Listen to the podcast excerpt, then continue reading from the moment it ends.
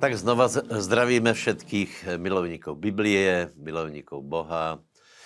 Gratulujem vám, že ještě stále čítáte Bibliu a pozbuzujem vás, abyste v tom pokračovali a nikdy, nikdy neprestávali. Takže dneska bychom se mali pozrieť na Žalm 42, Lukáš 11 až 33 až 54 a potom z 5. Možišovej 6. kapitola. Takže čo máme v Žalmu 42, eh, verš 1 až 6.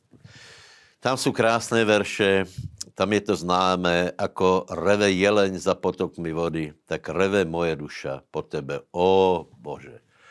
Víte, to je, uh, uh, lidská duša v podstatě je bolavá, vola čo jí chýbá, vola, lidská duša kričí, piští, dá se povedať.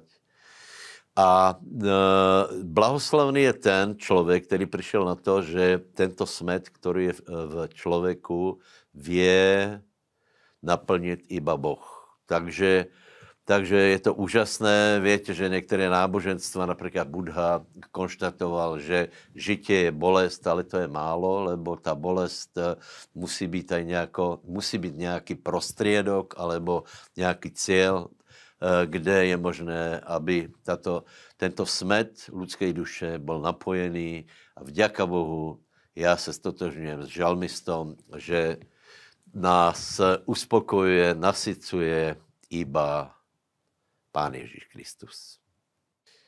Lukáš 11. kapitola od 33 do 54.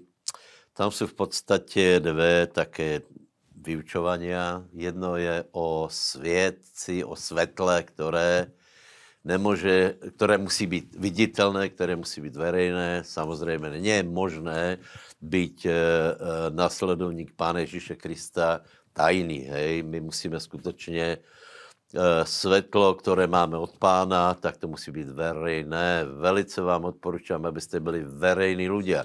Potom tu je dost dlhé vyučování, nebo teda vyučování karhání farizejů a zákonníků. Prosím vás, eh, eh, prečo Ježíš tolko se zaoberá eh, zákonníkmi? Odpověď je jednoduchá, lebo zákonnictvo je pravděpodobně jedno z úplně najhorších věcí, které se dostane do církve.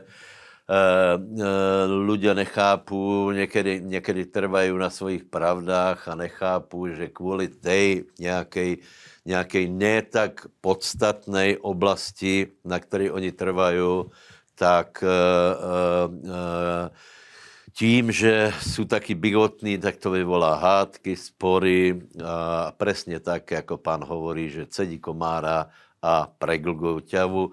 To je velmi, velmi často, prosím nás, to je kvůli uh, hádky kvůli politike, hádky kvůli vakcínám, hádky kvůli Ukrajině teraz můžu být a chybá tam jeden nadhled a sice srdcom, srdcom uh, a intuíciou následovat to, čo je před Bohem správné, čo je správné pre Božú prácu, čo je správné, čo je dobré pre ľudí. Toto treba nasledovať a netrvat na nejakých hádkách, škriepkách.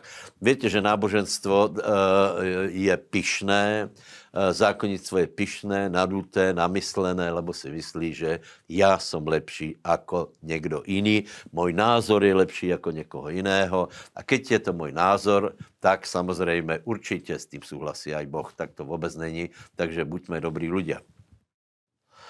No, Páta Možišova, eh, já vám gratulujem, že jste se eh, preluskali cez třetí a čtvrtou lebo tam jsou skutečně věci, které se člověku zdají až nie tak přínosné do života.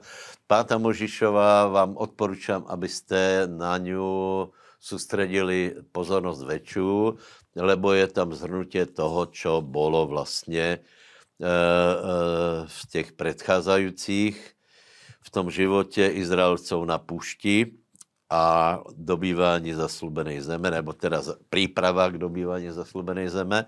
V šesté kapitole uh, Možíš znovu prostě pozbuzuje Izrael znova, znova, je to dokola, aby milovali Boha.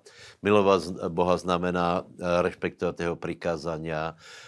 Znovu a znovu hovorí, že dajte si pozor na modlárstvo, dajte si pozor, abyste nerobili podle obyčaju národu, abyste se neasimilovali s něma, abyste neslužili jich Bohom a klade velký důraz na to, aby Izraelci eh, vyučovali svoje děti zbožnosti. Hej?